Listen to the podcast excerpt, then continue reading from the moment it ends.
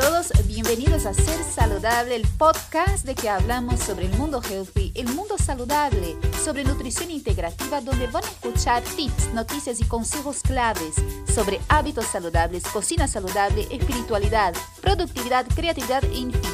Hablamos sobre cómo hacer que tu día a día sea más sano, más lleno de energía y de bienestar. Yo soy Louise Malucelli, creadora de louisemalucelli.com, una plataforma de clases online, un verdadero club de hábitos saludables. Mírenla porque está estupenda. Muy bien, hoy tenemos una entrevistada muy especial, ya hacía mucho tiempo que la quería entrevistar. Su nombre es Saray Pozuelo, es creadora de TIFET, una eh, academia online de scrapbooking, un Netflix del scrapbook. Bienvenida Saray, bienvenida a Ser Saludable. Muchas gracias Luis por mm, invitarme a este rinconcito tuyo. Por favor, es un placer. Bueno, yo le conocí a Saray en realidad por un podcast eh, de Joan Boluda. Yo la escuché, la escuchaba hablar de cómo creó su proyecto, cómo cómo creó Tifet, que ya vamos a hablar un poquito más sobre eso, le voy a preguntar. Yo dije, no, yo quiero entrar en contacto con ella. Pero la verdad, ella me inspiró a eh, crear una membresía sobre hábitos saludables, ¿no? Una membresía es justamente lo que yo les expliqué, es como si fuera un Netflix de clases online, en este caso, eh, Sarai tiene una, una, una membresía de Scrapbook eh, y yo dije, no, yo quiero hablar con ella, yo tengo que hablar con ella. Así que estoy muy feliz de tenerla acá. Eh, y me gustaría empezar preguntándole, eh, Saray, ¿qué es el scrapbooking para vos? Uf, para mí el scrap es una forma de vida más allá de lo que es cortar papeles, que si la gente nos ve de fuera, desde fuera dice, joder, es que vosotros cortáis papelitos y pegáis unos encima de otros, ponéis fotos y demás, pero para mí es una forma de vida. De hecho, me cambió la vida porque gracias a haberlo encontrado y a una serie de circunstancias, me dedico a ello. Entonces, para mí es eso, es una manera de vivir. Claro, ¿y cómo fue este proceso? ¿Desde cuándo? Yo ya leí un poco sobre vos, pero quiero que la gente te conozca, ¿no? ¿Cómo fue eh, este primer contacto con el scrap en tu vida? Pues yo empecé, ahora va a ser, ya no sé, fue en 2007, en febrero de 2007, además siempre lo digo porque fue para el cumpleaños de un amigo buscando una tarjeta, yo estaba en un foro y la gente hacía cositas así muy monas, empezamos a descubrirlo a raíz de una de las compañeras de aquel foro y yo quise hacerle una tarjeta a mi amigo por su, por su cumpleaños y bueno, hice una tarjeta horrorosa, pero en aquel entonces estaba súper orgullosa de ella porque vamos, era la primera vez que yo hacía algo así eh, que sabiendo que se llamaba scrap porque yo siempre, pues eh, lo típico, ¿no? Que pones bonitas las carpetas del colegio, del instituto y demás, pero no sabía que se llamaba propiamente así como, como se llama scrapbooking. Y recuerdo que hice la, la tarjeta esta y a partir de ahí, pues empecé investigar, empecé a ver mucho vídeo de americano, porque aquí en España pues no había demasiado todavía. Y bueno, pues poquito a poco, entre que iba a clases, hacía algún vídeo tutorial eh, online y demás, pues me empecé a, me empezó a picar el gusanillo y, luego pues dije, venga, vamos a liarnos la manta a la cabeza, vamos a montar una empresa y, hasta hoy, claro. Claro, claro. Y ya son, wow, muchísimos años em, dedicándose a eh, un arte, ¿no? En realidad, que es, es una forma creativa de comunicarse, ¿no? Em, yo siempre eh, trato de enseñar y de hablar, cuando nosotros hablamos sobre nutrición integrativa, ¿no? Hablamos de cómo nos nutrimos con respecto a nuestro entorno. Y hay un área de la vida que es muy, muy, muy importante y que muchas veces las personas, la verdad que no dan mucha atención, otras sí, ¿no? Pero no están como presentes como para desarrollar eh, e incorporar en el día a día, que es la creatividad, ¿no? Eh, la creatividad nos cambia eh, la mirada, ¿no? de muchas circunstancias de la vida, ¿no? y yo personalmente comparto porque es algo que a mí me pasó cuando empecé a incorporar el tema del el hábito de registrar ¿no? Y escribir eh, diariamente desde, una desde un lado creativo, es como que la, si la, cambiada, la, mirada te cambiara, ¿no? tu perspectiva sobre las cosas cambia. No sé si compartís eso, ¿sabes? No sé si eso te pasó, ¿no? Como una persona que practica eh, la creatividad y la escritura en el día a día. Totalmente. Al final, eh, al, hacerlo como una especie de hábito, aunque empieza siendo hobby, pero al final lo, metes en tu forma de vivir, en tu día a día. Y al convertir la creatividad, que yo siempre digo que es un músculo, cuanto más lo, lo entrenas, más fácil es ser creativo si no está en una especie de letargo. Pero cuando lo empezamos a, cultivar y a trabajar, la creatividad pues es un músculo que pues, trae muchas alegrías.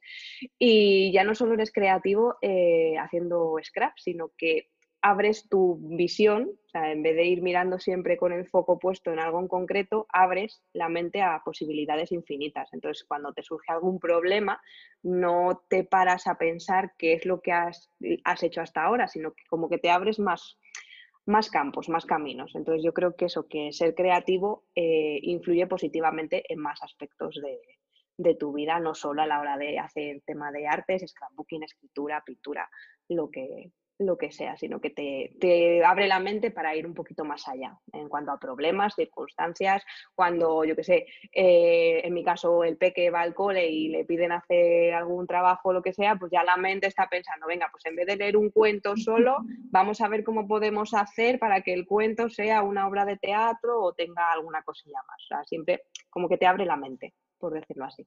Claro, y vos dijiste, obviamente, ¿no? Como para incorporar un hábito en el día a día, ¿no? Eh, uno tiene que tener, obviamente, pero uno cree que incorporar un hábito es como empezar un día y listo, ya está. No, realmente uno necesita eh, entrenar esta fuerza de voluntad como para que después se vuelva automático en el buen sentido de la palabra, no es que vas a escribir lo mismo todos los días, automático en el sentido de que directamente no vas a tener, no va a tener que ser como un esfuerzo, un sobreesfuerzo para sentar y crear algo, ¿no?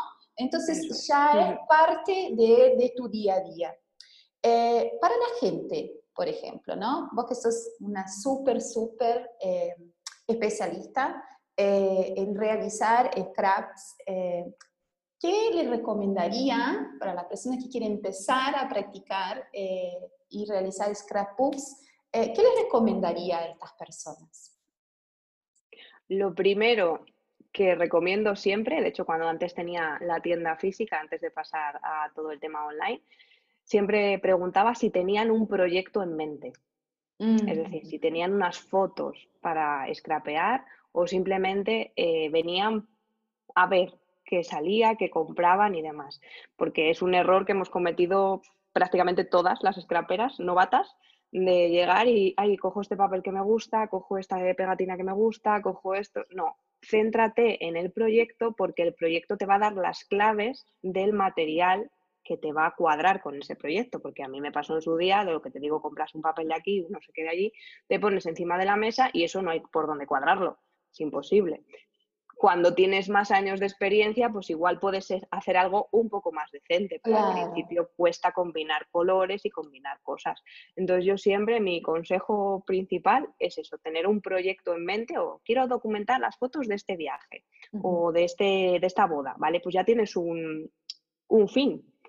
A partir de ahí, ve desgranando hacia atrás qué colores te gustan normalmente, qué, qué quieres poner, cuántas fotos, y ahí e ir comprando en, consonancia, aunque se puede hacer mm, scrap con cualquier cosita que tengamos en casa, con cartulinas de colores, pegatinas, que no tenemos, o sea, solemos tener de todo esto en casa, no es necesario que sea justo exclusivo del scrap. Y luego si vemos que nos gusta, pues ya invertir en, en material bueno, en vez de comprar una cizalla, por ejemplo, barata, pues comprar una que sea decente porque nos va a durar, porque a la larga lo barato sale caro claro. Ir invirtiendo en, ese tipo de material, que yo aconsejo mucho cogerlo en eventos concretos, por ejemplo, pues para Navidades, pues en vez de que me regalen una colonia, un jersey o no sé qué, no, cómprame esta máquina en cumpleaños y demás que es un dinero que duele gastárselo, pero si te lo regalan, pues ya no duele tanto. Claro, de a poquito, en realidad. Eh, a mí, bueno, me encantó lo que dijiste porque no sé si ustedes saben, pero todas las personas que están son suscriptores del Club Hábitos Saludables. Eh, Sarai hizo una clase especial eh, para un programa eh, que se llamó Manifestando 2021, que realizamos ahora a principios de enero. Y fue exactamente eso, Sarai, porque yo tenía en mente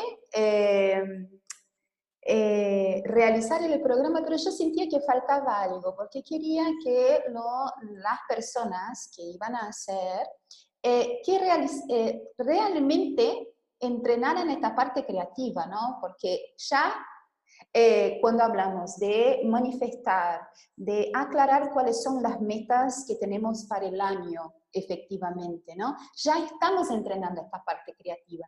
Pero al agregar una clase de scrapbook eh, que Sara hizo efectivamente, yo sentí, fue la primera vez que lo hice, y yo tengo acá en mis manos, yo no puedo creer, yo nunca hice un scrap en mi vida. y la verdad es eso exactamente lo que ella dijo al tener en mente el proyecto, yo ya sabía cuál era el proyecto, el fin del proyecto, y después elegir cada pedacito del proyecto, ¿no? Eso te hace sentir como, no sé, como que estás creando algo tuyo personal y es muy personal.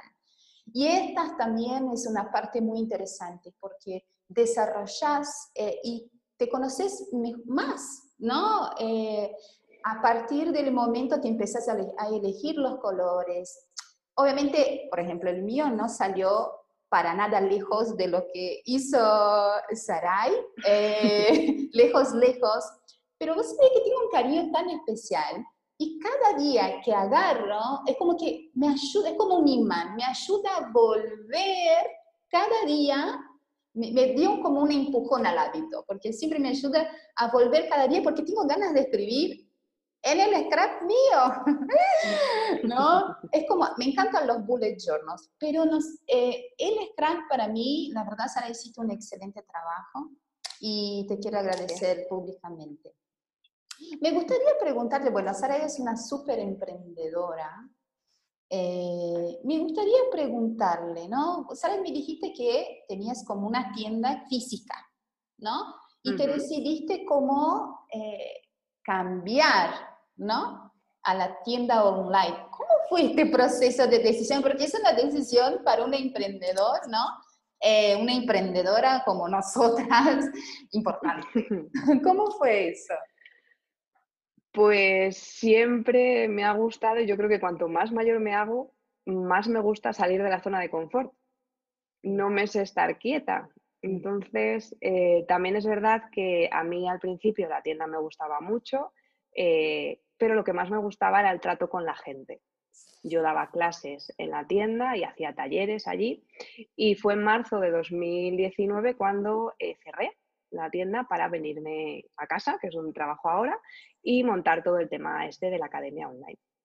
Al final a mí lo que más me gustaba, aparte del trato con la gente, era enseñar era enseñar todo lo que yo he ido aprendiendo y sigo aprendiendo cada día eh, de scrapbooking, eh, pues enseñárselo a la gente y que sea, fuera fácil de entenderlo. O sea, lo que me hubiera gustado a mí en su día cuando yo empecé. Y ahora, porque yo sigo haciendo talleres también para aprender. Y bueno, pues mm, lo típico en, fue en verano anterior, que empecé pues eso, a escuchar a, Boluda, bueno, ya la escuchaba de antes, pero como que se empezó a gestar ahí un poquito la semillita de crear la academia online y tal. Y yo en un principio quería compaginar las dos cosas, pero siendo madre, trabajando con horario partido y viviendo en general, pues era un poquito difícil eh, llevar las dos cosas a puerto. Y dije, en enero dije, venga, en marzo cierro Intenté traspasar la tienda, no, no hubo ninguna, gente, ninguna persona interesada, pues nada, pues cerré y ahí fue. Todo el mundo me decía que si se me había ido la olla, que con lo bien que estaba la tienda, con el trabajo que hacía y demás, que si estaba loca, pues lo típico, ¿no? Que nos dicen a los emprendedores. Pero yo decía que quería liarme la manta a la cabeza de nuevo y venir a casa también para estar más tiempo con mi familia, que con horario partido era un poquito complicado y poder hacer eso, trabajar a mi ritmo, sin horario horarios, marcándomelos yo. Y, así fue. Y justo eh, abrí la, eh, la, academia en junio. Y el año pasado, con todo el tema este del COVID, dije, menos mal. Menos mal, claro. justo, justo, justo. Qué bien. ¿Y cómo es tu día a día? Porque, por ejemplo, ¿no? sabemos que al, al ser nuestras propias chefas, ¿no? nuestros chefs, em, es como que es como un poco complicado, ¿no? Entonces uno tiene que tener mucha disciplina eh, para tener un schedule eh, muy bien ordenado, muy bien organizado. ¿Cómo haces eso? Pues me costó años entender mi cuerpo. Yo ahora no trabajo con horarios, yo trabajo por ciclos. Yo me, escucho mucho, entonces hay semanas en las que estoy hiper mega productiva y puedo trabajar todo el día si hace falta y hay semanas en las que no me apetece, por eso, porque estoy pues con de bajón o lo que sea y esos días pues digo, mira, no. Lo bueno que yo he conseguido ir a dos meses vista de trabajo. Entonces, si hay una semana que no trabajo, no va a pasar nada, porque yo tengo esos dos, meses, de hechos ya.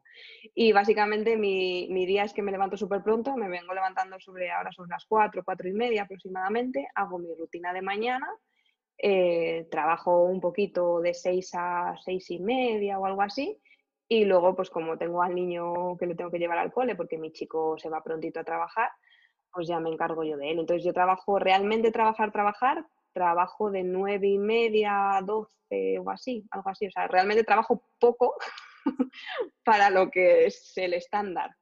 Pero está comprobado que cuanto, es, la ley de Parkinson, ¿no? Que tu trabajo se extiende en el tiempo que tienes. Si tienes poco tiempo, vas a hacer el mismo trabajo que si tuvieras más. Y efectivamente Claro, cuando, cuando concentramos ¿no? lo más importante en los 20% de tiempo que tenemos, por ejemplo, ¿no? 80-20, ¿no? E, es, es algo increíble. Cuando, a mí me pasa lo mismo, cuando tengo que crear algo, ¿no? Eh, o una clase, y pongo eh, ahí la técnica Pomodoro, ¿no? Pongo el, el, el cronómetro con un, un horario determinado, es como que Obviamente no va a salir perfecto y redondo como a mí me gustaría que saliera, pero sale. Mientras si dejo el, tiempo eh, como que suelto, es como que tardo, tardo, tardo y quizás van a las dos, tres horas y todavía estoy ahí viendo los mínimos detalles que quizás al final eh, eh, no son tan importantes, ¿no? Pero sí, ese es, una, ese es algo, eso es un consejo para las emprendedoras que eh, es súper importante. Pero eso de escuchar el cuerpo, ¿no? ¿Cómo aprendiste a hacer eso? Pues me leí varios libros acerca de, ciclos menstruales y dije, venga, voy a probar a ver si realmente es cierto todo esto. Y durante seis, siete meses me acuerdo que estuve con, en un cuaderno, fui apuntando cómo me sentía cada, cada día. Todo, todo, todo. Fui apuntando todo. Y me di cuenta de que había un patrón. Siempre, todos los meses, cada X se repetía el patrón. Y ahora ya no me hace falta eh, ya sabes. Contar nada. Ya en el momento en que tal, y ya más o menos voy calculando. Digo, uy, esta semana, esta semana voy a trabajar más esta anterior porque sé que la semana que viene me va a dar más pereza. Y efectivamente, así es. Entonces yo aprendí así, probando. Y hoy tenés muchos frentes, ¿no? Tenés la academia, ¿no? Tenés, tenés tus proyectos aparte de, de, de TIFET, ¿no? Por favor, corregime, ¿no? Tenés el eh, podcast también. Me gustaría que nos contaras un poquito sobre estos frentes que tenés y eh, estas, eh, estas áreas que actúas hoy en día. Pues organización principal. Mucha organización para poder llevarlo a todo, llevar a todo a cabo. Y bueno, empecé con el podcast porque me parecía una buena idea. Yo ahora estoy saliendo un poquito más eh, lo que es la cara, que se me vea la cara, pero siempre pues los vídeos y todo se me ven las manos. En el podcast se me escucha. Entonces, como que estás ahí, pero no estás, por decirlo así.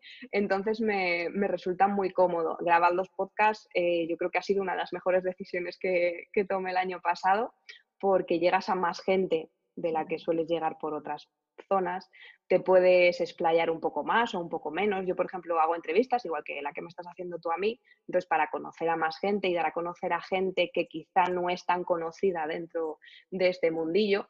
Eh, y también que más gente me conozca a mí, porque yo tampoco es que sea súper conocidísima, me conocen en mi casa y a veces ni eso.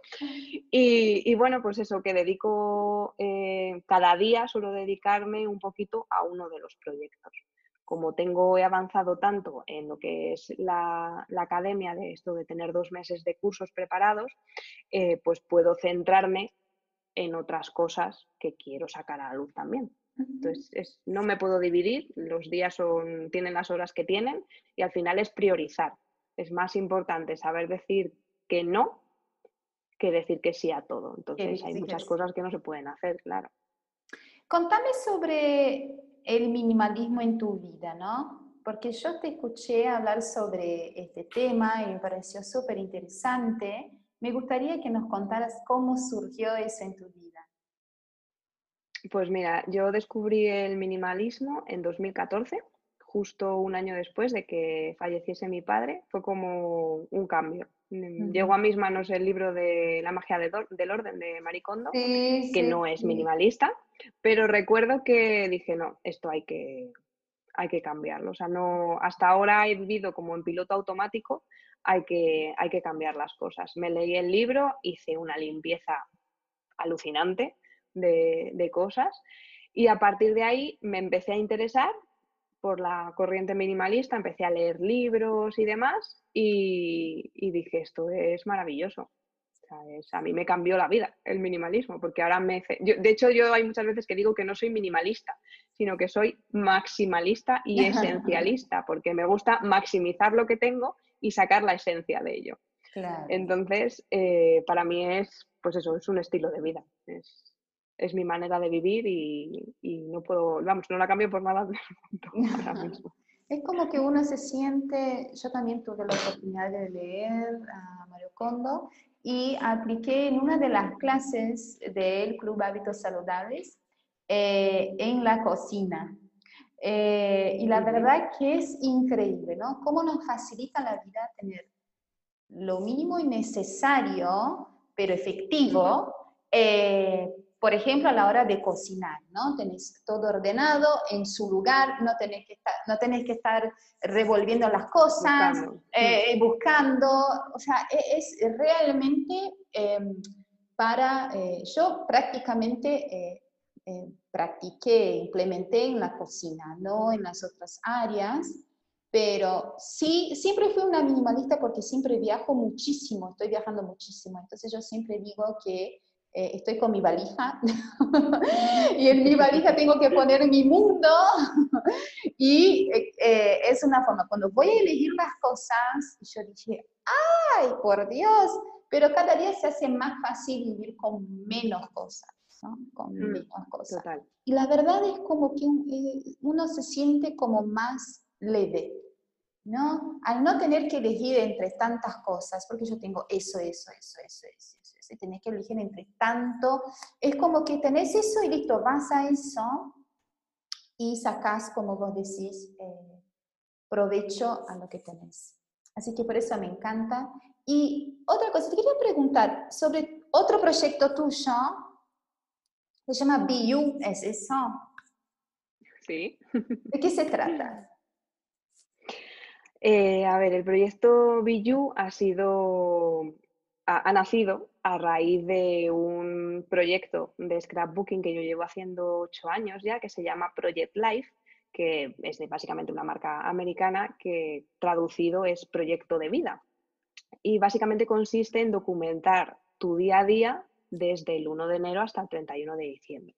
Eso es lo que dice el canon, por decirlo correctamente. Pero bueno, luego cada uno lo hace un poquito a su estilo. Entonces es documentar semana a semana en un, formato de, de scrapbooking. Y eh, aquí ahora en España hay muchas empresas, muchas marcas que se han puesto a sacar productos de, de Project Life para, hacer, para documentar tu vida. ¿no? Y me pareció interesante porque yo, como llevo ya muchos años haciéndolo, me he topado con muchos problemas. Es un proyecto que requiere muchísima constancia para poder llevarlo a cabo y terminarlo. Entonces, eh, consideré crear el proyecto para crear una comunidad yo, a ver, pocas cosas puedo enseñar de, Project Life porque al final cada uno lo hace a su estilo, a su manera y poniendo su vida eh, plasmada en las fotos y en los escritos, pero sí que igual algún tip que he ido aprendiendo durante estos años a crear esa comunidad y que entre todas nos apoyemos para poder sacarlo adelante, me parecía un proyecto bastante interesante y por eso en, diciembre dije, venga, vamos a sacarlo y la verdad es que estoy muy contenta porque tengo dos grupos, tengo uno los sábados por la mañana y otro miércoles tarde, y, la gente se está animando a hacerlo. Que al final es eso, es tener una comunidad, un, un refuerzo detrás para decir, venga, que yo esta semana estoy fallando, pero como tienes que dar la cara, cuando tienes que dar la cara y te comprometes, suele ser más difícil que falles. Es como un mastermind de, de como si fuera un mastermind, pero de tu vida. Podría ser. Donde, ¿no? Donde uno, eh, porque es increíble, uno de los eh, consejos que siempre doy a la hora de incorporar un nuevo hábito es em, buscar eh, una persona para contar qué es lo que estás haciendo.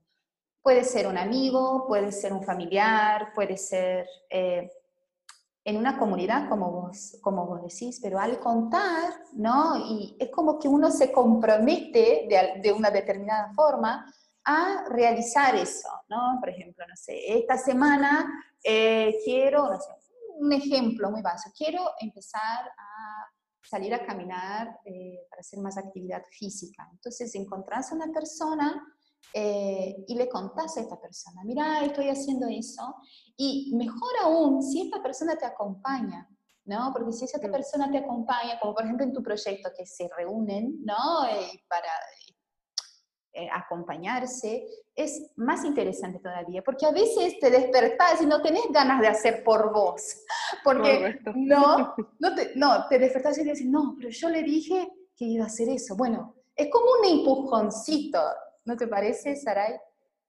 Sí, porque al final lo haces por la otra persona, por no quedar mal.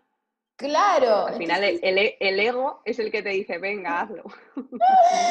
Dice, bueno, no, tengo que hacer eso porque si no me voy a quedar mal. Entonces es realmente, o sea, desde un lado positivo, ¿no? Es como que te empuja, ¿no? Hacia la meta, o sea, lograr la meta. Así que bueno, me encanta. Eh, Saray, estamos llegando al final del podcast y quería súper agradecer. Me gustaría primero preguntarte, eh, que nos contaras dónde te podemos encontrar exactamente.